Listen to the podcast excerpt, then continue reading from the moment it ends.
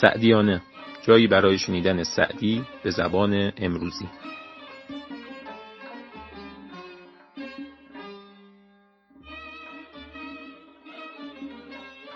به نام خداوند جان آفرین حکیم سخن در زبان آفرین.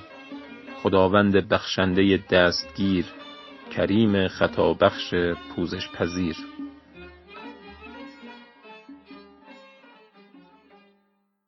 حکایت نهم از گلستان سعدی. سلام. داریم باب اول گلستان سعدی رو با هم می‌خونیم در سیرت پادشاهان و رسیدیم به حکایت نهم. یکی از پادشاهان عرب مریض بود و به خاطر پیری دیگه امیدی هم به خوب شدن و ادامه زندگی نداشت. همین موقع بود که پیام رسانی با سرعت از از پیاده میشه و بعد از اینکه تعظیم و احترام می‌کنه میگه فلاندیا رو تونستیم بگیریم دشمنا رو اسیر کردیم. همه مردم شهر هم مطیع شدن. پادشاه یه آه سردی می‌کشه و میگه ای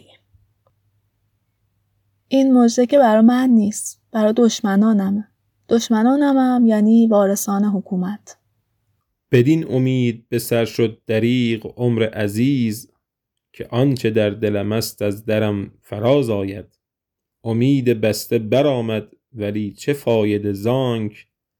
امید نیست که عمر گذشته باز آید. کوس رحلت بکوفت دست عجل ای دو چشمم وداع سر بکنید. ای کف دست و ساعد و بازو همه تودیع یکدیگر بکنید. بر من اوفتاده دشمن کام آخر دوستان گذر بکنید. روزگارم بشد به نادانی. من نکردم. شما حذر بکنید. تا حکایت بعدی خدا نگهدار.